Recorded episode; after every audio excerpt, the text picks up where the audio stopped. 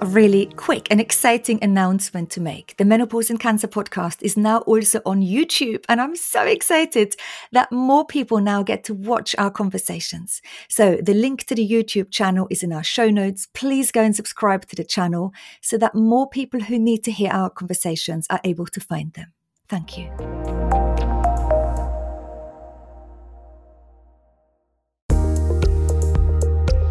Welcome to the Menopause and Cancer podcast, where we speak with cancer patients, survivors, doctors, and amazing experts in their field to help us find solutions to our symptoms and also ideas to improve our health.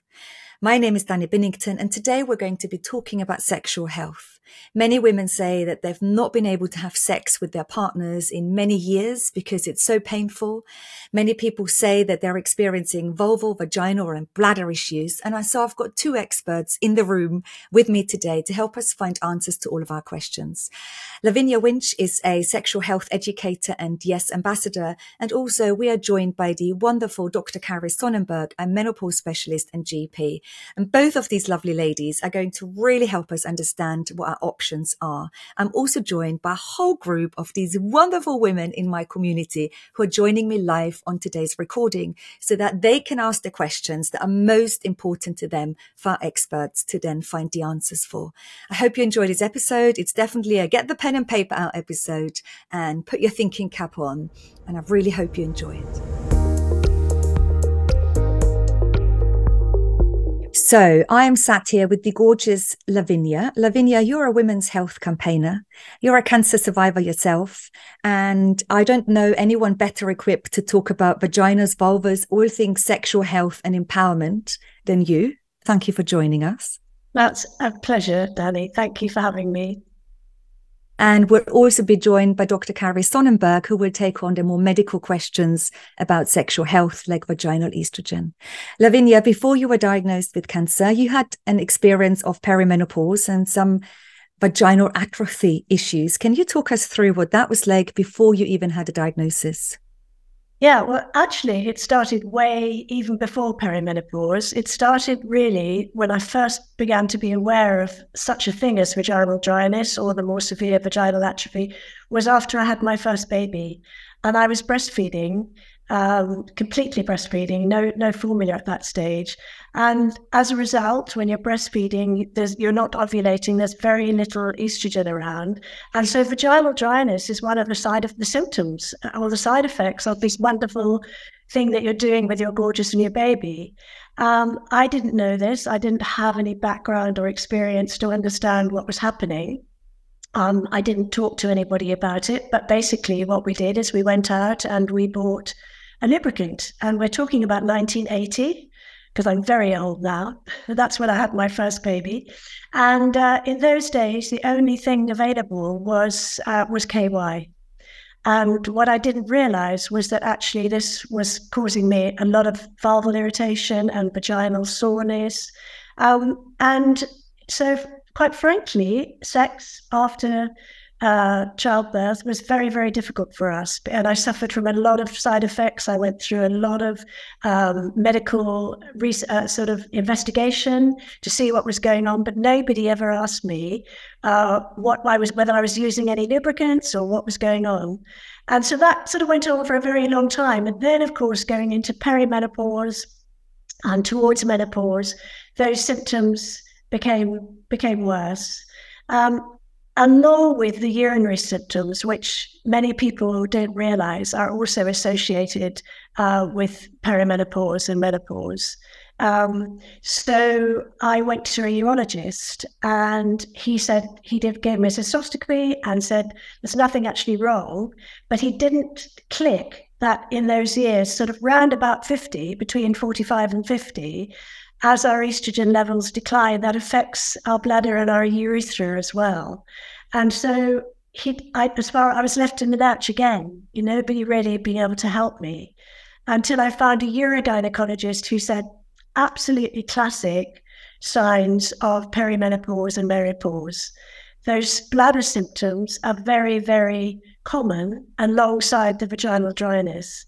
So you might not even feel the vaginal dryness, as a as a as a symptom, but you might be experiencing some of those bladder symptoms. And that's when I started to get on the right path with the right treatment. So, for someone that has seeked out health care and help, you must have felt very much let down for years and years and years. And this has gone on over more than 10 years for no one really being there to help you. Yeah, it was, you know, we're talking about between 1980 and 2000. And, you know, menopause wasn't in the public arena. It wasn't talked about. There weren't documentaries. There were there was nothing. Um, so my only experience of menopause was my mum and her hot flashes that she had round about 50 when we were traveling in America. And she used to keep popping into shops to cool down. She never talked to me about it. I honestly knew nothing. And I don't think that's very unusual particularly back then. Luckily, now there is much more information available for people, and people like yourselves, and with social media, you know, there's so much more information. But that's really why I'm so passionate to make sure that people have that knowledge, have that awareness, understand what their bodies and what's happening so that they can seek the right treatment. Because for me, it took a mm-hmm. very, very long time to get the help that I needed. Yeah. And before we talk a little bit more about what happened then when you were diagnosed with cancer, you just mentioned it's not always just a dry vagina. Let's talk about the other symptoms that women present with so that everyone who is here with us today, live on this workshop or listening back on the podcast, can kind of identify what we're talking about. I have a quick favor to ask. To help the show keep growing, please click the follow button on your podcast player. It really would mean a lot to me. Thank you. So, dryness, some people say, what does it actually mean when you talk about a dry vagina or, or vaginal dryness? Well, in terms of what you might feel, for some people, it would only uh, appear really when you're having sex. So, sex can be quite painful. For other people, it might be that you are just finding it, it's uncomfortable when you walk, it's uncomfortable when you sit down. Riding a bicycle, you might be very sporty. Um, so for everybody, it's very different. Sometimes it's an itchiness, and it's not just internally in the vagina. The vulva can also be affected. So some of those symptoms might feel a little bit similar to thrush.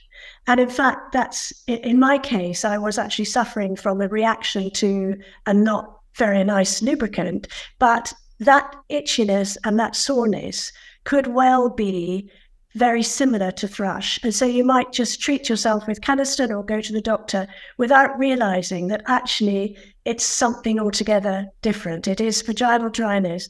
And vaginal atrophy is a more severe form. That's when the, the tissues of the vagina become much thinner, they become much less stretchy, they're less elastic. And that's one of the reasons why sex can be really painful because you haven't got that lovely, stretchy, soft vagina. So it, it's a sort of a, a myriad of different symptoms, and for everybody, it will be different. Even for some people, there can be an excess of moisture. It can be a little bit of a discharge. That doesn't actually mean that your vagina is well moisturized or well estrogenized, but actually it, it is also a side of a symptom of vaginal dryness, perhaps a rather a watery discharge. So for everybody, mm. it's different. And I think what, what one has to be very aware of is noticing the changes for you. You might have thought, oh, something's not quite the same. Think about it and listen. And actually, there's one more really important tip. We should all be used to looking at our vulva. We should have a mirror mm. once a month have a good look. If something doesn't feel quite right, have a look and see what might be going on and make a note of what those changes are. And if you're not quite sure, then please, please do go to your GP. Uh, if you have a women's health specialist in your practice, that's a really good place to start. But do seek help from a medical professional if you're experiencing any changes which are different to what you've you've experienced before. I hope that's yeah. And when we're not going to do a poll. Um, we just did a poll earlier on with all the ladies who are live here. I'm not going to do a poll of how many of you have had a mirror out and looked at your vulvas, although I'd like to know. um, we're going to do that another time. Um, the the symptoms can also extend to our um, toilet function, right? To how often you need to to feel the feeling that you need a wee all the time, uh, all the way to bladder infections. Talk about those a bit because they're all part of what we're talking about today. Yeah, so um, I, would mentioned a little bit. So frequency and urgency. Um, yeah. Are, are, are, some of the some of the symptoms and a feeling that you never really quite have emptied your bladder. Now, mm. again, mm. these can be uh, mistaken for the beginnings of a urinary tract infection. So it is important that if you also if it's if it's painful when you're actually weeing, then it is important that you go and have a urine specimen taken. But it's the the lack of estrogen in the in around that whole area that can make those symptoms very obvious. So the stress incontinence, a little a little bit of leakage, uh, that urge incontinence when you think you're you you get to the door and you think, oh my god, I'm going to wee absolutely immediately. So those are also related to the fact that there are estrogen receptors within the bladder and the urethra. So that's why the term vaginal dryness or vulval vaginal dryness, which was previously used to cover vaginal dryness, has now been extended. And it's now called genitourinary syndrome of menopause to incorporate the urinary symptoms, which many people experience. Um, and it, that might actually be the first thing that you experience even before you're aware that you've got vaginal dryness or vaginal atrophy. And that mm-hmm. was the case for me. It was in perimenopause, and that's why I went to a urologist. And it's just unfortunate that way back then the urologist didn't click, didn't put the two together. And as I say, it wasn't until I met a urogynecologist, so that's a gynecologist that also sub specializes in urology, that they said, classic, absolute classic symptom. And then after that, uh, I did experience more of the vaginal dryness that I'd had postnatally as well. Mm. So, what help did you get when you then were offered help and support? Okay, so then I was um, offered HRT. Um, and I was very happy to having looked at the research that was available. Uh, the so I had um, an estrogen patch, and I used vaginal estrogen. I know we're going to talk about that later with, with Dr. Sonnenberg. Um, and then I also started using uh, vaginal moisturizers for on a, on a daily or two or three times a week, and also um, vaginal uh, lubricants. Uh, really good organic water-based lubricants or oil-based lubricants for, for when we were having sex.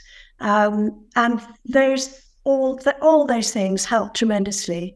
And because I was I, using HRT, a transdermal patch, I my transition into full menopause was actually much easier for me. I mean, we'll talk about later what happened when I was diagnosed with cancer, but to begin with, through those early years of those um, through my fifties, uh, the HRT helped me tremendously. I didn't have any hot flushes, um, and I I know that that's more problematic for anybody that's had a breast cancer. But for me, at that stage in my life, that helped me tremendously. So both the the the transdermal patch and the vaginal estrogen and vaginal lubricants and moisturizers sorted me out.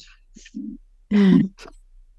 So then I know you were diagnosed with cancer and you were told to stop your hormone replacement therapy, which I know for many women listening is also what they've experienced. And I know it can feel like a double whammy. Many women are worried about having to come off the HRT because it's helped them feel so much better. They don't know what other options they have. You were told to come off your HRT. Talk us through your cancer diagnosis very briefly. Yes. So um, I was 62 when I was diagnosed. So I was sort of, you know, post menopause, but but in a good place in terms of my hormone levels with on HRT. I had a little bit of spotting, um, and I hadn't been hadn't had a period for many years. And because of, of working in women's health and because of the, the job that I do, because I've been to many many conferences, I knew that that was really really important to go straight away. So I didn't think, oh, that's nothing much. It's just a little bit of spotting. Uh, I won't worry about it. Um, but I went straight to my GP. And postmenopausal bleeding is a red flag. It is very definitely something that needs to be checked out. I was lucky that I knew that. And so I was referred straight away on the, on the two week course. And I had a hysteroscopy, which indicated that the lining of the endometrium was thickened and that there was something there that they weren't very happy about. And so after they've tested it, they then came back to me and said, Yes, you have got it. It's a very early stage, it hasn't spread. Uh, but we advise you come off your HRT and you will have a full a full, hysterect- full hysterectomy. So that means ovaries, fallopian tubes, womb, and cervix. Uh, for me, postmenopausally, that wasn't too much of an issue because but for somebody much younger that that can be a much much bigger and much more challenging situation to find yourself in.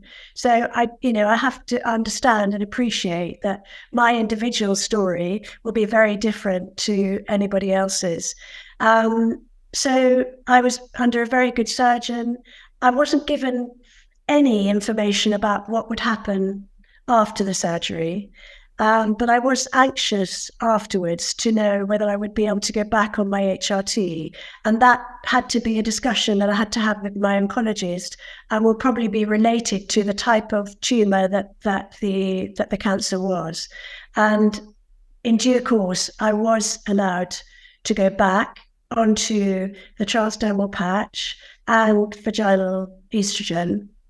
Um, but there were other issues that popped up in terms of my sexual health and well-being and my relationship, which I'm happy to talk about at, at some stage if you'd like me to, Dani. Yeah. And I love your openness. I like how reflected you are. It is so very different for every single person listening to us, right? It seemed like you had a good conversation with your oncologist. We know women that haven't even ever met their oncologist because of they were diagnosed in perhaps through lockdown and it was only ever a telephone conversation or they've just been speaking to their uh, specialist care nurses. And so everyone's experience is so different and we need to help everyone start where they're at, isn't it? And whoever is listening to this conversation today, we really want to tackle everything of what we can do at home um, before we even go to our doctor to look after our sexual health. Because I feel like I had to go into my 40s to even know how to look after my vagina and my vulva. And I think there is so much learning and basic information that I never had. And I guess many people have never had. Absolutely. Um, Absolutely you know, that was completely, I mean, I had to learn for myself really. And now looking back, I'm just so pleased that I know so much more. And the reason I share my story and I speak so openly about it is I really want other people to feel that they can also be open about it and not be afraid to ask for help. And they will, nobody is ever alone. These, these symptoms and these conditions, whether it's just part of a normal, straightforward reproductive and post reproductive life, or even postnatal, or whether you've had a cancer diagnosis, these are incredibly common symptoms. And so it's really important to feel that there is somebody there that can help you and can talk about it. Yeah, absolutely. Let's talk about your journey of then becoming a yes ambassador because i know you're so passionate about helping us and you really taught me how to wash my vagina and my vulva. What product what products i can use. You've been really um, an integral part of me feeling more informed.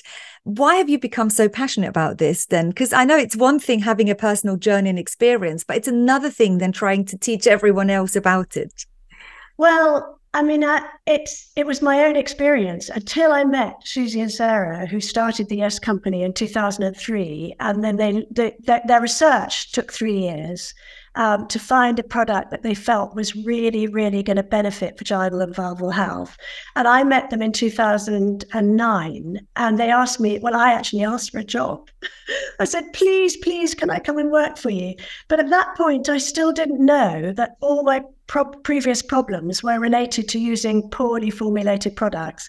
I didn't realize, I didn't understand about lubricant formulation or vaginal moisturizers. I didn't know that most products are formulated with glycerin, which can lead to thrush, which can irritate. So my journey and my experience and my wanting to share my story is inextricably linked to the fact that I found a job. And apart from anything else, to start a job when you're 59 which has really turned into a career, was just in terms of personal development and personal growth. Uh, I just have to be so grateful to these two brilliant women for allowing me to do that and then to share my story and share the knowledge that I've gained from going to like over 200 medical conferences, listening to some of the top medical professionals in the world.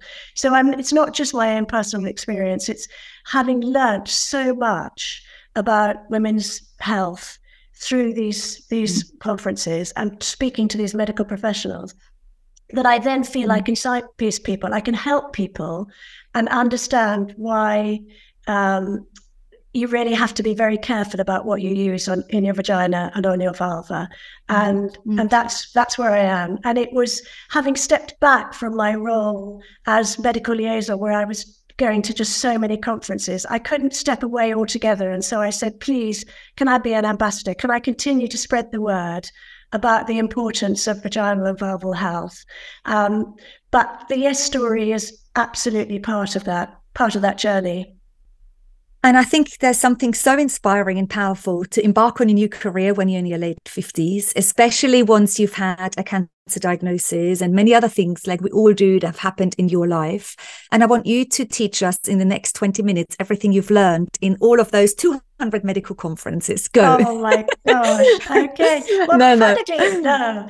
And well, everything, almost everything I've said so far has it's been a combination of what I've learned, papers that I've read, research that I've read, and put that together to my own experience. So you can imagine I'm sitting in a conference and they're talking about the symptoms that I have experienced. So not only am I learning for myself and learning so much more, but I'm also learning that I can help point people in the right direction because I'm not medically trained myself, but I have learned so much and it's been so fascinating. So yeah, the most important thing about using uh, products on the vagina or the vulva is that you have to be very careful about the ingredients. And we now know, and to be fair, it was Sarah as a chemist who realized way, way back in 2003 that many of the products out there contain glycerin and glycols, which can irritate. Some of them have um, sort of perfume in them as well, parabens, which we want to avoid because they're hormone disruptors. And so the purity of the Yes products was really, really important. Um, and that's that's what everybody needs to know. I think Sam Evans says a great thing. She says, "Be an ingredients detective." So yeah. don't you know? Don't just pick something off of off the supermarket shelf. Look at the ingredients. The pH of a product is really important. We need to remember that our vaginal pH is fairly acidic. It's around about 4 to 4.5. And the reason it's like that is to help prevent infection. So if we put a product inside the vagina that is more alkaline, that means a higher number, then you are going to change the biome. You are going to be much more likely to have an infection. Those infections can be a urinary tract infection, it can be thrush, or it can even be bacterial vaginosis. So that is hugely important. There are other slightly more complicated scientific chemical reasons why our products are so suitable for vaginal use. I'm not going to go into them now, but if anybody wants to look up on, on the website or if they want to Google the word osmolality, it's closely related to the ingredients. Um, those are the really important things. So pH is really important, and avoiding any products which might irritate or might change the vaginal biome. That's the. So if I go into a sorry, if I go into a chemist and I see um, a whole um, row full of lubricants, uh, vaginal moisturizers, washes, yeah, how many washes. of those do you think will contain some of those ingredients that we want to stay away from? Well, I know this sounds this sounds unbelievable, but very, very few. I mean, honestly, they they are they are produ- produced by big pharmaceutical companies, and very, very few of them will be free of the products which can cause irritation. I, I know that sounds as if I'm just promoting something, but honestly, the, the science is there and the evidence is there. You only have to look on the pack. If you find something that works for you, then that's absolutely fine. But if you use something and you find oh gosh, that's a little bit stingy, or that I seem to have developed thrush, then you'd know that there's something in that product that has caused uh, that that problem. And we're all different. Some of us are more sensitive than others. But in terms of really good vaginal health, oh my goodness, it's just so important to use a product that is pure and has been really responsibly formulated for vaginal and vulval use. Like I know you are even unhappy with some of the products a GP can prescribe. Is that true? Because you've said that to me before. Yeah, how is that is possible? True. Well, again, it, it probably lack of lack of knowledge, lack uh, from the big from the original manufacturers of the products. Uh, there is a fantastic paper which was written in 2015 by the wonderful Nick Panay, who's a brilliant menopause specialist, and Dr. David Edwards. And what what happened was that a, a whole range of products were sent off for testing uh, for pH and osmolality, and they came back with with those results, and those are published in this paper, which is available online, and um, it. There are honestly, there's this yeah. In terms of prescribable products, yes, is the only product that falls within the, the range of pH and osmolality that's available on prescription. So there are other products and there will have so there'll be something that's got hyaluronic acid in it for instance which is a very good moisturizing product. But because of the other ingredients in it that might cause irritation. So it is absolutely true that the gps don't have this knowledge. We are trying to make sure that they understand the difference. And the paper is out there. It's been read online uh, like something like 22,000 times and it's been quoted in another 50 research papers. Um, and Naomi Potter has also written a paper explaining the importance of ingredients as well. So it is it the information is out there, the science is true, the evidence is there, but unfortunately the message hasn't reached all the GPs or gynecologists or breast cancer specialists. And that's when it's upsetting and frustrating because when someone goes to the GP and says, I've got problem with my, vulval health or vaginal health, that is never easy. Like I know it's very yeah. easy for you, perhaps for me to talk about our vaginas, but for for the majority of people, it's actually quite difficult to present with those symptoms to the GP. It's much easier to say I've got a dodgy elbow. And then to be prescribed something that might not actually be great for us, to actually include some of the ingredients that are really not brilliant for us. It's really disheartening, isn't it, when you think it, of that whole process? It is. It is indeed. And you might not go back then. You might just think, well, if that's meant to help but it hasn't helped, obviously there's nothing else I can do. But there yeah. is always something else you can do. There is always something else that that that which that should work for you. And we're getting lots of questions in already. So just put them in the chat box. If I'm not asking them Lavinia now, I will ask them um, towards the end of the conversation. Where do we start with vaginal and intimate health products? How do I wash? What uh, can I do um, on a regular basis before I even have to go to the doctor? What okay, let, us talk. We'll talk about washing first. So first of all, we must remember that we don't wash inside the the vagina. The vagina is self cleaning. You don't. We don't ever do any douching.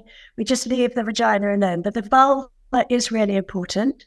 Um, some people are happy just to wash with water. Uh, you definitely don't want to be using any shower gels or any perfume or any soap. Um, you want to use something that is very, very natural. And we we were asked by our customers to produce something. Some people feel that by by producing a product for washing the vulva, you're suggesting that that the vulva might not, we might not, we want it to smell nice or something like that, but it isn't like that. If you have a little bit of urinary leakage or you've had a period or something, you might want something a little bit more. So we do have a product called Yes Cleanse, which is soap free, glycerin free, pH balanced, um, soap free, glycerin free, and paraben free. It's just a very gentle foaming wash, and it comes either in an unfragranced version or we have one with a tiny bit of organic rose oil. And actually, we've had people who've used that all over their body, people who are going through chemotherapy who find their skin is very, very sensitive, or some people in, during menopause find that they have their skin is ultra sensitive or have that sort of creepy feeling of oh their skin is very dry. So some people will use it all over the body and that's absolutely fine. So that's mm-hmm. the vulva.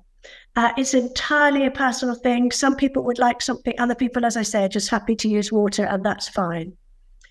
Then, if we talk about moisturizing, we moisturize our face every day, probably twice a day. Our skin, as we go through menopause or if we've had cancer treatment, can get much more dry in the same way that our vagina does. So we do have a vaginal moisturizer, which is a very lovely pH balanced, water based. And we would use a vaginal moisturizer on a regular basis for a long period of time. You don't have to, it's not a question, oh, I bet I'll use that for, for a year and then stop. Once you stop using something to help with vaginal dryness, the symptoms will just come back again. So, a vaginal moisturizer, um, and I've got something here. I'm going to show you on the on the camera, just a very light gel. It's a, designed to be exactly like your your normal moisturizer. Okay, that very very light. Um, so where do you put this? Where you put it? You, you put, put it on in, your vulva you put, or inside? You inside your vagina. You can put it on the vulva as well. It either comes in a tube or it comes in these pre-filled little applicators. Um, and it, so that's the difference. A, a vaginal moisturizer is for long-term regular use, uh, whereas a lubricant is what you would use for, for sex, before sex, to make sex more comfortable. Very similar formula, but the vaginal moisturizer is designed to release the moisture over a longer period of time. Whereas for sex, you want something where the moisture is going to be released quite quickly. And that's where the, the Yes water based uh, comes in. So this is water based, pH balanced, very, very natural feel, and can be used with condoms. It's again, it's a very light gel I don't know how easy that is to see. Can you see I can see that. Yeah, yeah, okay. I can see that. Yeah. And the lovely thing about this product is that after or after sex, it just gets absorbed beautifully into the tissue. So it also can pro- provide some moisture. You don't feel you've got to get up and wash it off.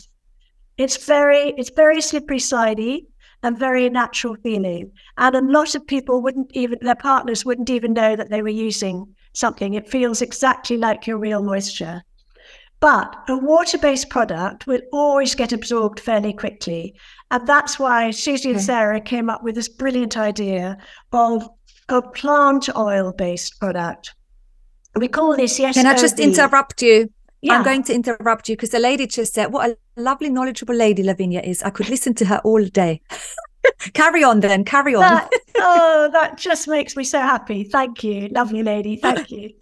Um, yes, so yes, oil based, because I've mentioned that the water base gets absorbed fairly quickly, so you might need to reapply. But some people would like something that is longer lasting, and that is where yes, oil base comes in. So this comes out like a cream, so you can apply oh, it. Oh, quite different. Yeah, because it has shea butter, cocoa butter, beeswax, it has sweet almond oil, it has vitamin E, it's certified organic, and it just softens into an oil. And again, gets it, what this does is it gives you protection. So if you're anxious about any friction or you're feeling that things are going to be uncomfortable or hurt, this is very, very protective. It's very long lasting it doesn't feel quite as natural. You can see now that's just an oil. It doesn't feel yeah. quite as natural as the water. But we have another fantastic thing up our sleeve. Shall I talk about double glide? Go for it. so, uh, the technical term for painful sex is dyspareunia. And we have worked very closely with a wonderful psychosexual therapist called Ruth Hallam Jones. And she discovered that if you put the oil base first in the vagina and let that give you the protective feeling for the tissue, and then you put the water over the top or on your partner or your toy, whatever you're using, what happens is that the oil prevents the water from getting absorbed so quickly. The water ah. slides over the top of the oil. Some people call it slide and glide. Some healthcare professionals have developed their own term for it. We call it double glide. And what happens is that the water then lasts much longer. It feels very natural, but it and it gives you the but the oil is giving you the protection from any friction or discomfort that you may feel. And this is something that has been really, really recommended by psychosexual therapists, by gynecologists. So it's the double glide. What you do have to remember so, is that an oil based, let me just quickly say an oil based product cannot be used with condoms. No oil, whether okay. it's whether it's coconut oil or olive oil or almond oil, you really mustn't ever use because the oil can deteriorate the latex of a condom. Hey, thank you for listening so far. This podcast has an amazing Facebook community full of inspiring women supporting each other and sharing their stories. Please come and be part of it. We'd love to have you in the group. Click the link in the show notes and come in now. So we kind of have to separate those products, don't we? The uh, lubrication is therefore when we want to embark on sexual intercourse or activity or play or stimulants. And then the moisturizer is something, like you said, we protect, it can soothe, it can really help with some of those symptoms. And yeah, I wonder if our, yeah, if our amazing doctor, Carys Sonnenberg, is in the room already. Carys, are you here, my lovely? Would you like to unmute yourself? I have already introduced you, Carys. You're a menopause specialist, you're a GP, you've got so much experience, and I know you're a real trooper for campaigning for more education and support for people with a history of cancer and in menopause. And I'm delighted you're joining this conversation. Um, oh, Lavinia has really talked so brilliantly about her experience and all of the different transitions she's just gone through. We've just talked about moisturizers and lubes when mm-hmm. people come to you as a GP, I want to know what do they say? Do they often say to you, I've got a painful vagina? Or how is that conversation? How do you get that information out of people? I ask everyone. Um, so I don't find many people volunteer um, that symptom themselves. Um, so every because because of the nature of my work with women's health now, um, I do two days on the NHS, um, and I ask everybody the same question. So I've now started since I've been doing more work with menopause. I now offer advice for menopause for almost every woman I see. Um, I send her the information. Um, so no matter what age she is, um, particularly as I fit long acting contraceptives. So I start to, um, I ask women, no matter what age they are, about whether they've got menopausal symptoms and their periods are changing. And if you don't ask, you just don't hear the right information. Um, so it's just so important um, to make sure you're asking the right questions. So I, I now ask everyone, no matter what age they are, whether they're 18, in their 20s, in their 70s, and I use leaflets now, and I've got um, so little things that I've made with and laminated, and I've got products that I show women on my desk. So we talk about what sort of things they prefer and what's available and what um, and how common this um, this um, genitourinary syndrome of the menopause is and that you don't need to suffer. Um, and I talk about, I explain what happens to the anatomy of the vagina and the bladder. Um, so then women start to understand about what what's happening to their body and how things are changing and why they're changing. Um, and then they're very happy to discuss it. But um, i think it's something that if you don't ask and apparently even if you do ask many women will um, will not feel comfortable talking about it and they might want to but you have to open the conversation. That's what general practice often is. Yeah. we have a short period of time So we can't deal with everything in each consultation. But what we can do is open the door so that um, people can come back in and talk about it. And it might be something I say, okay, um, so so Lavinia, I had your website up yesterday. So I was saying to the lady, okay, here you go. This is uh, uh, we've run out of time now. You're in 20 minutes, and and things are long. But this, I want you to look at this. So snap it. so I have things up. So I I said I text people lots of information, um, and I say this is the website you're looking for. This is what it looks like. This is the vaginal moisturizer bit. Snap that. This is the lubricant part snap that. So go away and have a look at them at, the, at this, and at your next appointment, then I know you've started to think about it a little bit more. Because giving mm. people, I find giving people a lot of information in one 10 minute slot is just too much. There's so much to cover. So they need to have have the door open to discuss it, to start thinking about it, then be sent information, and then to come back when they've reflected and they have thought about exactly what's going on in their body because sometimes you, this is the first time they would ever have spoken about these symptoms yeah they might not feel comfortable and they might also not really have thought about it in enough detail to answer the questions accurately for them um, so um, if you put them on the spot it doesn't always help so it's good to say, look, actually, this is really common. Um, would you like me to examine you? And often women are really grateful to be examined because, you know, they've never no one's looked at that part. Um, there's maybe a part that they're worried about that they don't know whether it's normal or not. So, um, so this week I I always say to ladies, do you look at your body? Do you look at your vulva? Do you look at do you know which parts are okay? And they a lot of women are, are frightened to look at that part of their body because they don't they uh, they just don't know. They don't want to to to do it. So so I have to say you're not going to hurt yourself. It's completely fine. You, you can examine inside with a finger and touch your cervix. You're not going to hurt it. Um, and and after surgery as well, you know, you might find people who've had a hysterectomy and have a lot of discomfort, particularly if that's after his after endometriosis or something similar. Um, so once things have healed, it's starting to get them to be confident to look and feel what's going on there. How is it different? Look at it. How does it look different if they're comfortable? And how does it feel? And and um, so they can massage the scar and be comfortable that they are uh, to touch that part of their body, so they can make sure they're they're feeling a bit more relaxed. If someone else touches that part of their body, they're not so worried. Um, yeah. So there are lots, Lavin- lots and lots of things. Sorry.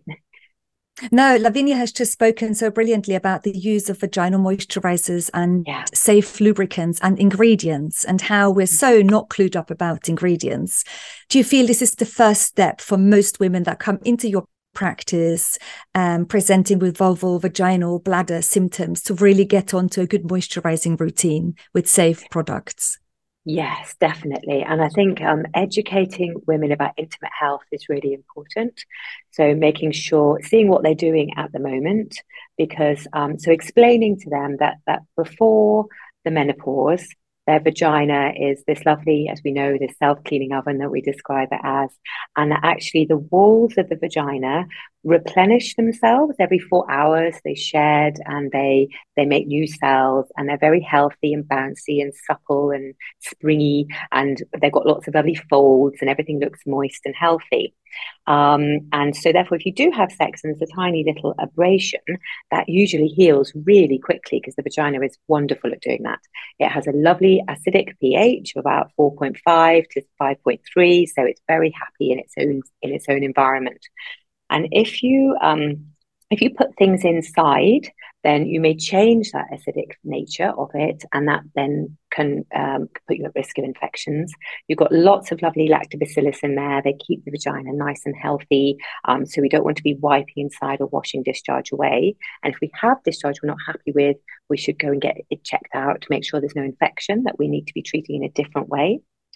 Um, and then it, when we lose estrogen, uh, we see those vaginal walls thin and the bladder walls can thin, and we can have a little bit of shrinkage of the outside of the labia, which leaves the urethra more, more open.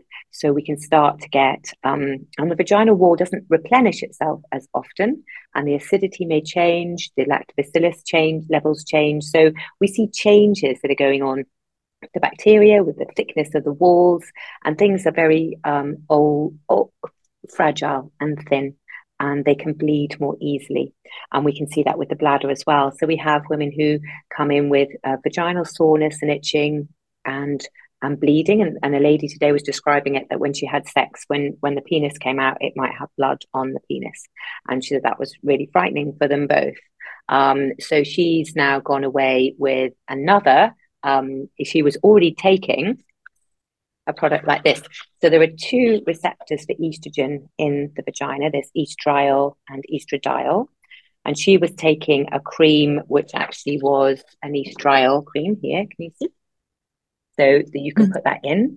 Um, and that was what she was using. So we've added an extra estradiol cream in for her as well to try and help that um, because she said this was really helpful, but things need a little bit of an improvement. And she's been on it for a while. So we can really help people with this sort of thing when sex becomes uncomfortable and we find um, the, the, the, the symptoms start and the, the, bladder symptoms can also be really distressing so people may more frequently pass urine um, and they can um, uh, they can get night they can get infections they can get up at night going to the toilet and they get that horrible urge to pee where they put their key in the door and then they simply just can't quite make it to the toilet. Um, so those things can so be a Carys, real problem. the um, cream you have just mentioned that is more than a vaginal moisturizer right? Is that a vaginal is, estrogen yeah. already so this is a vagina. So so I would say so the, the non-hormonal treatments are the ones that Lavinia will have talked about brilliantly because I know we've spoken before, um, and they are absolutely brilliant. And choosing the right one is very important. So some women will um, try putting all sorts of things inside the vagina. I've seen Dettol, TCP, um, you know, anything to try and clean out what or to try and help.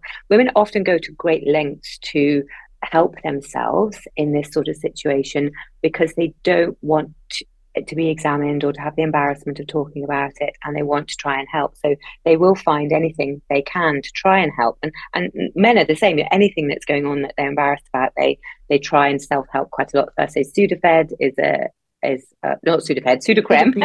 Sudocrem is one that's quite commonly used. Vaseline. Um, people sometimes wash inside the vagina with soap. So remembering that an imperial leather soap has got a pH of about 11 and our vagina has got a pH of about four to five. So that's going to really change what the, what the acidity in the vagina and that won't help them. Um, so, so we try so the intimate care regime, not douching, for example, um, washing just with water around the lips, um, and then we look at the non-hormonal things that now we're, we're, we're able to advise them on, and not buying one that's going to make things worse for them. So one from the shop that might actually be making the symptoms worse. And often people will try things for a very short amount of time before they say it doesn't work. So you've got to really go back in the history and say exactly what that what was that, and how long did you use it for, and what were you doing at the same time. So you can really try and unpick what people have tried to do to support themselves. Um, and then, yes, we're looking at uh, hormonal vaginal estrogen, which is not HRT um, and can be used um, safely by very many women, even after cancer. Um, so when we're looking at cancer diagnoses, for example, if we were looking at a breast or gynecological diagnosis, these women can still use hormonal vaginal estrogen. Um, and it's sometimes as a case of looking at um, the, the tumor and the markers of the tumor and exactly what, whether it's estrogen dependent, what type of cancer it is, and then talking with your oncologist and your menopause specialist about whether vaginal estrogen treatments may be suitable for you um, because in in a majority of cases they are um, and it is really a case of opening the conversation and being knowledgeable about the types of treatments that are available so that the conversation can then be opened with the specialist and oncologist um, so we make sure that the treatment is safe uh, for you speaking about possible risk of recurrence uh, what type of cancer has been treated um, so that's that's where we are. So, Carys, we just had a question, and the lady said, "Is Vagifem okay to use? I haven't had sex for over five years, as it's too painful." That's not an isolated case. Like you must hear that a lot that women yes. stop having sex and then yeah. a lot of pleasure goes and intimacy goes and relationship changes. And sometimes we end up being five, ten years after our primary diagnosis. And so much has changed as a result of yeah. some of the side effects. and it can feel like your whole life is crumbling because of it. It's really disappointing. Yeah, no, I completely agree. I had um I have conversations with women every day about this, you know, about how actual, and I spoke to our PC, PCN um, group of doctors about it recently, about how important it is to speak about sex and to speak about intimacy and pleasure with women, because um, many women they they they may have pain um, they may have loss of libido because of pain Um, they may have loss of the ability to climax because they have some changes around the clitoris and around the labia. Um, so it can be more difficult for that to happen. Um, and sometimes they're frightened because they may have had an operation, maybe hysterectomy or maybe removal of some tissue, and they're they're frightened that's going to be uncomfortable, or their partner's frightened, and then they can come in talking about difficulties that can cause between the relationship between them and their partner, and often they will say. Um, often they will say, look, my partner's really understanding and you know he doesn't want to put me under any pressure, but I'm actually really frightened about losing him. So I have sex because I have to, not because I want to, and it hurts, but I I don't want to not do it because I'm worried for what will happen to our relationship. So um, I think it's really important we look um, we look at intimate issues and we're able to talk about it really openly and freely because these sorts of treatments can make things so much more comfortable. Um, so they are um, really low dose in estrogen.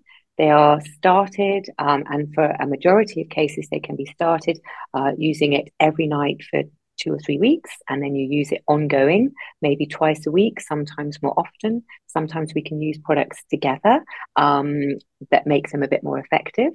Um, and they're really they, they you can find i'll show you some products that you can use now.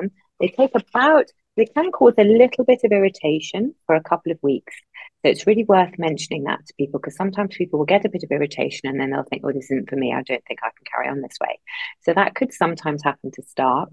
So expect a little bit of change of, uh, of irritation for the first couple of weeks and then they take about two to four months to work so don't expect it to be something that's really quick it could take a little bit of time to work. So still keep going with the treatment and try and remember to take it uh, regularly because it's the sort of treatment that you need to keep taking. It's not something you take for a month or so and then it's and it stops.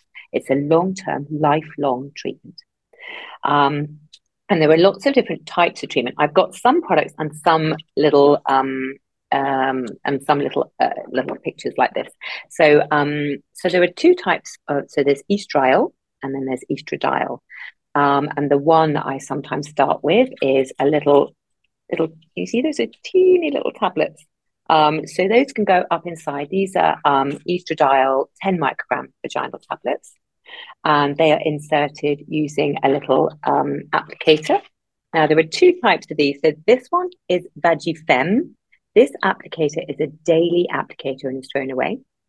This one is Vagirux. This white applicator um, in these boxes is reused 24 times. Um, so it's a little bit more environmentally friendly, but it is the same product. Um, and what you do is you put the little tiny little tablet in the end. Oh, I think you can see it. Yeah. And then you push that inside the vagina really gently, not worrying about hurting yourself or, or worrying about it. So as far up as is comfortable. And then you've got uh, you've got a little tiny plunger that you just release there. Um, so it's really easy and gentle if you're happy to use something which goes in with an applicator. Carys, one lady is just asking Is it possible to also use your finger rather than the applicator, as the applicator is quite uncomfortable? Yes, so you can, but I, I don't know that it would be that easy to fit this in into the vagina. But but yes, of course you can. If you think something's uncomfortable, then you don't need to do it. And we've we've been discussing recently about what sort of applicators you could use that are more comfortable. But there is so so that, for example, is Vagi um, Rux and Vagi Fem. So it's an estradiol 10 microgram little t- tablet. There is this one, which I love. Um, it is Imvaggis. It's like a little bullet. It looks quite big, but it's not. Um, and it's really moisturizing. It's lovely. So you can put this in with your finger, and then you're more in control of where you're pushing um, the tablet. So you know that you're going to be feeling anything. You're not going to cause yourself any damage, which which an applicator could do for some women. Um, this is estriol. Um, it, this is every night for three weeks, and then you use it twice a week ongoing. Um, and lots of women love this because it's something which they can, they've got a bit more control over and it's a bit more moisturizing. Some women find it has a little bit more discharge and they don't like that. So, um, so it really is very much personal preference. Um, this one here is Blissel. This is a um, really low estrogen, uh, so it's an estriol um, cream that goes into this little applicator. See? And then you just gently plunge that inside. And you can use that inside the vagina or you can use that outside the lips because sometimes people get they get sort of almost little paper cuts around the vulva, um, which are super, super thin. And it's like you've had a little paper cut and it's so, so uncomfortable. So you can use this cream around the outside and you can also use it inside. And that can help. So, what it does is it will help to reperfuse the tissues, make them a little bit, um, make them thicker, bouncier, more supple, more healthy. Um, and it also will help with the clitoris. If the clitoris has shrunk back a little bit, it will help to um, to to to uh, encourage that to become more healthy and and um, to regain itself. And it can also help with the bladder. So putting it inside the vagina, because the bladder and the vagina are so rich in estrogen receptors, um, we can find that um, when we put it inside the vagina, it helps the bladder symptoms as well. So women who have got frequency of urine, who've got being up at night. One thing I really like is a bladder diary. So this is my one that I, I was going to show you. So you just write down when you when you what you drink, how much you drink, and when you drink. And you measure with a little jug how much you weigh. So uh, you just have to have a jug with you all day. Um, and it helps me very, very much because I don't know whether you're a real coffee drinker and you have 25 cups a day, or whether you are someone who drinks fizzy drinks, or whether you drink most of your drinks in the evening, that's why you're up at night, or whether you don't drink much at all because you're worried you're going to have an accident when you go out. So it's so so helpful. I love this so much, um, and I and I love to see how much your bladder can hold. So can you hold 400 mils overnight and then get up and have a really big wee in the morning or can you only hold you know 90 mils and you're you're on the loo 25 times a day? You know i see so much and um, this is incredibly incredibly helpful. Um, and then we we look because uh, uh, sometimes we have an overactive bladder going on alongside all these things that happen in the vagina. So one other thing i really love is this bladder training chart. So this gives us if you're someone who's going to the loo 50 times a day. You know, you need to try and help your bladder. Remember, your bladder is a balloon. Help your bladder learn that it can hold a bit more. So maybe trying holding on just for a few minutes and then going. So not you we must we're, we're all a bit guilty aren't we of trying to i'm just going out i might need a week. So so we, we need to make sure that our bladder is able to hold a good amount and that it's not um and that we're not uh, it's not going to squeeze and, and let us have a leak when we're out and about you know we want to get used to doing that. So these vaginal estrogens can help the bladder um and and an overactive bladder as well. We have other creams here if you can see here. So we've got ovestin which is a, an estrogen cream and the estriol cream. Those may be pretty much the same thing. Yes. Um, and then we've got this lovely, can you see that? Beautiful estrogen releasing ring that sits inside. So if you're someone who's a little bit worried about touching and doesn't and forgets, because with the best will in the world, remembering something twice a week is not that easy. Um, so um, so if you'd like something that stays in there for 12 weeks, then you've got this really springy little plastic ring that pops up inside. It doesn't fall out and it releases lovely vaginal estrogen into the vagina. And then you've got that inside. You know that that's all okay. You can have sex with it in, you can put it in yourself. You can take it out yourself. You can give it a little wash with some water. Um, but really, it stays in there. So it should be really comfortable. You shouldn't feel it in there. You can put this in if you're someone who's had an operation or you've got a bit of a prolapse um, and you may have a vaginal ring, like a quite a hard vaginal um, ring, um, plastic ring. These can go in with that. They're brilliant. The vaginal ring would normally need to be changed every six months, um, but these can be popped in and out every every three months, and they can really help because the vaginal rings can be a bit sore sometimes and cause a little bit of bleeding, especially as women get um, get older if the vaginal tissues become thin. Um, and it seems Sorry, I'm oh, going. It seems that there are lo- It seems that there are loads of options, and it also seems that it takes a little bit of time for it to work. Lavinia, when people start moisturizing and they start having a proper regime and they remember to moisturize the vagina every day, for example, how long, from your experience that women shared with you, does it take for women to see an improvement with the moisturizers alone?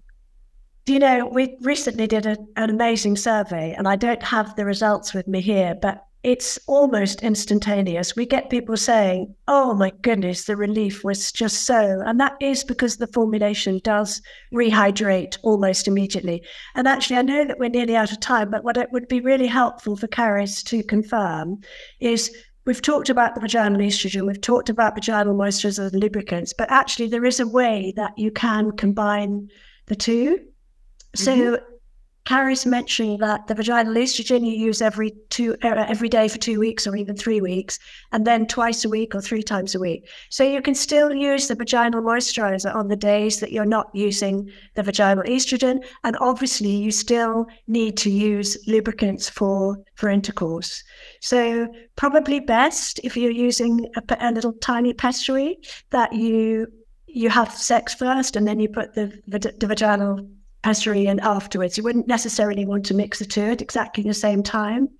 So I know that um, it was Nick Panay who who recommended very early on that the 10 micrograms of estrogen that you use twice a week is not nearly as high a dose as the previous, it, sort of four or five years ago, they were, they were 25 micrograms.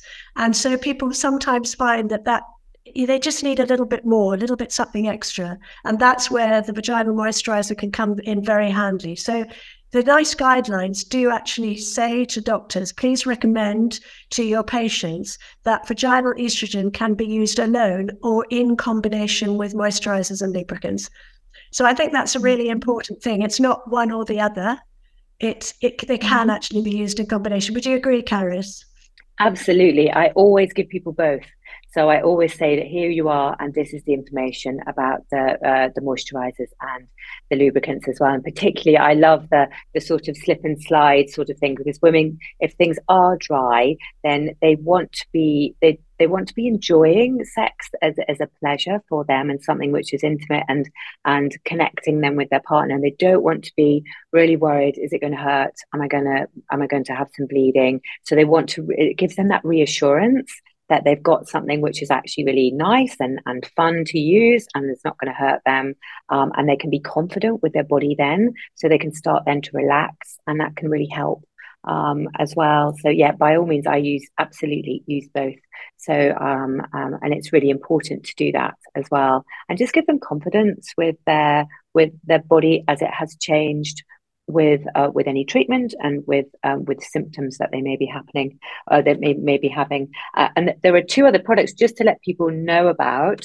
Um, so there's an oral um, tablet here um, which which can be used at 60 milligrams a day. And there's a there's Intrarosa which which is prasterone which is a DHEA um, treatment as well. So I know Snow we're running um, late on time but these are some things some things which if you look at I've got it here you're looking for more information about this, the BMS have got um, um, an information leaflet on urogenital atrophy, they call it. So they haven't changed the name back down to um, to um, the uh, genitourinary syndrome of the menopause. And there's lots of information there on the different products um, that you can use. Um, and so just going to your doctor and discussing that might this one be right for me? Um, what sort of thing could I look at and um, and add into my vagina moisturizers and lubricant uh, and intimate care regime? Um, and uh, and then you know sort of which products you think might suit you better. So if you're someone who prefers to use a finger, great. If you'd like an applicator, great. If you think a ring would suit, brilliant. So I always give women a choice. Say, what would you like? So today, someone was going, "Oh no, I don't want the ring, but I've got the cream, and I, I think I could try that one as well." So it's it's like a little shop. so you can see, well, what what actually not everyone likes the same thing. Um, what we feel comfortable about doing is different. Um, so some people will feel really comfortable with something that other people won't like. Yeah. And we just had a few questions earlier about can we only get yes from the GP? Well, that's not true, isn't it, Lavinia? Because yes, it's a brand and can be bought online as well. Talk us through how we can access those different treatments. Of course, vaginal estrogen from your GP. Maybe you need to speak to a menopause specialist to talk to your oncologist. Um, talk us through access. Lavinia, how does yes, how yes. can you access yes or uh, through the GP? So the the vaginal moisturizer, um, which is the VSPM, and the Yes water based are both available from your from the GP or prescription, either in a tube or in the the pack the pack of applicators. Um, so they're, they're, the, there are four products that are available uh, through your GP. And you probably do have to ask them because many GPs are still prescribing Replens, which is one of the first uh, vaginal moisturizers, goes back many, many, many years. It doesn't suit everybody, but the knowledge hasn't necessarily got out there. But yes, is available through your GP. It is also available directly from our website or from Ocado, from Superdrug, and that's a bigger range. That includes the washes, the oil based, and also we have a, a little clitoral stimulant uh, called Yes Oh Yes for people that are finding it difficult and I can't sleep. It's disappeared. I love your toolboxes um, today. Here's my toolbox. Yes, oh yes, is an organic oil, clitoral stimulant. So I think um, Carrie's mentioned sometimes post cancer, post menopause, our clitoris becomes less sensitive and less easy to be aroused. And this is a product that you just put a tiny bit of oil and it can definitely help with arousal and pleasure. So that's available directly from our website. Um, and as I say, there are lots of independent health stores and natural product stores that, that sell our products. But it's probably best to come directly to our website because there you get all the background knowledge. You get fantastic team of customer service ladies. If you've got any questions, you can do live chat, you can call up, you can send an email. So what we do is offer so much more than just the products. We offer support, education, information, and we're there for everybody if they've got any questions. No question is too intimate. Mm. And I think sometimes people walk away from conversations like today, and it's a lot. Like, you know, people might not have even heard that there are more than one option of vaginal estrogen. They might think it's not an option for them. We just have a lady in the chat who said her oncologist said no um, to any HRT after her triple negative breast cancer. I wonder, and we're not going to go into details here because obviously we can't give medical advice, but I wonder whether if um, this lady saw a menopause specialist, whether vaginal estrogen would be no problem, for example. And so we always have to continue asking if our problems persist. We have to go back and ask the question, right? And say, I've still got these problems. Who can help me? It's not fair that we're left on our own. And I think sometimes we listen to these conversations and like someone said earlier, Lavinia, you're so knowledgeable. Carys, you've brought so much information in 20 minutes. We often walk away and we then think, oh my gosh, what do I do now? Like, what do I do with this information? And it might be weeks until someone listening to this conversation goes out and seeks the help. So in the meantime, phoning a chat lane or phoning breast cancer now, for example, who've got a great hotline staffed by nurses can be a really good step in starting to talk about these issues because like you said earlier, Carys, it might be really difficult to have the conversation with your doctor. Imagine if that doctor is male and it's not very easy to talk about all of these issues. I think you're right. And some people, when we speak about it, they do say, you know, I, a lot of people comment, "Oh, I just couldn't have this conversation with a man," and and actually, maybe you, you do have to definitely find someone that you feel comfortable talking to. And I'd specifically asked that lady with the estrogen negative breast cancer or, or triple negative breast cancer, I think you said, um, to please go and, and get uh, and speak with a doctor about that um, because uh, it is really important um, to make sure you're getting information as as evidence changes. Um, there, there's more confidence in prescribing um, different products. Um, so yes, if it's a symptom, and we also need to think very much about. So one one thing I would love to just get across is that there is no woman who cannot ask no matter what your cancer type, no matter what your estrogen receptor type, you, you, can always ask for help um, no, no matter what you think the answer might be, it might be that you need to go and see a doctor and a menopause specialist who is really um, able to talk with you about the risks and the benefits of the treatment for the, your particular type of cancer, um, because um, they will all be very different. Um, but in a majority of women, we can use these very low dose vaginal estrogen products. Um, so it's just being sure that you've spoken to somebody who is appropriately trained um, and is going to be able to help you with that. And often, often looking for someone on the British Menopause Society specialist website um, will be able to guide you towards having those conversations. And actually, um, there, there are lots of NHS clinics that are available um, that will also have people who are really highly trained in menopause. So just finding the mm. right person so that you always get the support you need.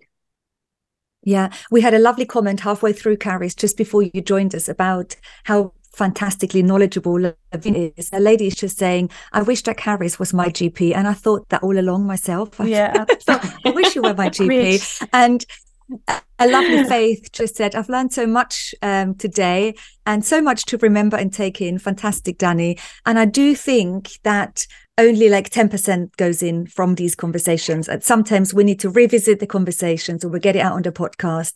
Pen and paper needs to come out. This is not a do the washing do the dishes. And and sometimes we just need to sit down with pen and paper and think okay what am i going to do with this information? What are my symptoms? Which ones have been persisting which ones do I want help with? And then we need to go out and get that help because I think, especially when there's a bit of shame and fear about talking associated, we're even more reluctant to go and get the help. But we do deserve that help. And from listening to both of you, that help is there, isn't it? It's a symptom that can be really tackled. Yes, yes, absolutely. And it's really common. So 80% of women may suffer from this as we go through and get older anyway. So if we think it's that many women and how many have not said anything and have suffered on and um, we have a long way to go but i think um, there are a lot of older ladies out there now and not just uh, younger women it may be their mums and in fact i had a lovely lady um, um, who came recently, and um, she said it was my daughter who told me. She said you don't have to suffer like this, mum. You go and get some help. Um, and she, oh, she um, and it was it was an amazing conversation to have with her. So um, and so lovely that actually we're supporting uh, our older generation as well. You know, aunts, grandmothers. You know, just talking more openly. Absolutely, was just fantastic. Jessie just said, I need to get some of that clitoral stimulant. Go for it, Jessie. I've got it. And I will share my discount code with you so you can get a discount when you get it. Another lady said, This has been so wonderful. I'm feeling so emotional. Oh, um, the uh, yes products are great, but my GP did not tell me about them, even though they prescribe it. I know, but now you know, and you share that information with everyone, Louise. Um, and Colette is asking for the website. I will link to that website in our messages and show notes. Um, Jessie said, amazing. Thanks, love. Yes, tell me, Lavinia. And then we I need just, to wrap up because yeah. people must be oh getting hungry. God, we could just go on. There's even more. What I wanted to say was, you know, on social media, when you have a live and, or even, and there are comments, and the person whether it's Davina McCall or whoever, they can't answer. They, and a medical professional can't answer all those questions. But what I would like to say is that if anybody would like to email me, if they've got, I, I, as I say, I'm not a medical professional, but I can always signpost post people. So if they want to email me directly, it's just Lavinia at yesyesyes.org. Oh. I can point them in the right direction. I really am happy to help like that because it's, as you say, everybody's going to go away and there might be something they think about later. And where do they get the answer if they don't have a menopause specialist or their GP isn't very sympathetic? We've had this conversation, we've given lots of information, but I'm still here. I'm not going anywhere. oh, thank you. so uh, uh, please. you're all amazing. Thank you so much. Don't offer that, Carys. Otherwise, you've got lots of people knocking on your GP's door. thank you. Yeah, thank you lovely to to come on today. And thank you lavinia. You've been you've been amazing. I, I need to get some more products to give out. All right. We'll, i'll uh, i'll sort that out for you. Yeah definitely. I would you know i would love to talk more because in the past when i spoke to to Lavinia, we spoke about dilators and sex toys, and I have embarked on so much learning about my own sexual health, especially when I was transported into menopause because of my cancer. And I kind of realized that I wasn't very educated about my own sexual health and pleasure and intimacy in, in general. And so I'm waking up to lots of things, Jessie, like you will, to the clitoral stimulant. and I think it's all positive. I know a lot of women are really suffering, and it's great that you both explained there's lots of help out there. And alongside of it, I think it's positive because it's a little bit of a rediscovery of who we are and and ourselves and our bits. Like we just cord in my bits. Like I love it. We use all these great words, vagina, vulva. It's it's good to be here and it's good to do this together. And I can't thank you both enough for spending your time with us today. Thank you, Lavinia. Thank you, Carys. Thank oh, you, thank Dani. you so much. I am so filled with love for every single woman in our community. When we stopped the recording, we all had a really lovely um, 10 minutes to chat to one another, to just know who's in the room. And I know you don't sort of get that same experience if you're listening back or watching back um, at a later stage. But for everyone that joined me live, we get a real sense of connection, which is amazing. I know we've all been through so much. And if you're listening to this, I know you've been through so much. You've had this cancer diagnosis and then you've almost had this insult to your injury, which is menopause and other long lasting side effects of cancer treatment, the surgeries maybe you've been on. And it's a lot. So I know by the time I connect with people, we've all bringing so much difficulty into our present moment. And I really, I will never forget that because your journeys are also my own journey. And when I speak to the experts, I'm always the patient and I'm always also the patient that asks the questions on behalf of all of you at home because I truly love connecting to you all. We just had so many lovely messages in. One lady said, Dani, just to say another huge thank you. I've spent the most worthwhile time with you and your guests on the hair and sexual health workshops. I've learned so much. You make us all feel less alone and more empowered with everything you offer. Podcast, your Instagram, your Facebook, it's just wonderful. I feel so supported from the bottom of my heart. Thank you again. And I can't tell you how grateful I am that I'm able to do this, that I'm able to bring together all of you at home listening to this and watching this back and our community of experts. It's a true privilege to be here and almost be the middleman and to be able to connect to you. I know it's a huge privilege and I'm very grateful I get to do it. And so in the future, if you feel you want to connect with us, connect to us in whichever way feels good for you. Some people really don't want to come into a Facebook group and do the chatting there. That's okay. Come and join us for a workshop or read the online resources. Go back through all of the podcast episodes. Maybe this is how you learn, but make sure you reach out to someone who has shared experience, a menopause buddy, as I call them, or another friend who you can just tell about what is going on for you. Because I always feel that when we are able to say it, um, it just becomes a little bit later for all of us. So make sure you connect to us in whichever way is okay for you. I'm going to put as much into the show note as possible, all the links from our experts, the code again for Healthy Whole Me for yes, yes, yes.org forward slash Healthy Whole Me. If you want to buy yourself some Yes products, remember you can also get them from the GP. And with that, I'm going to love you and leave you. And I see you and um, hear you again next week on the podcast.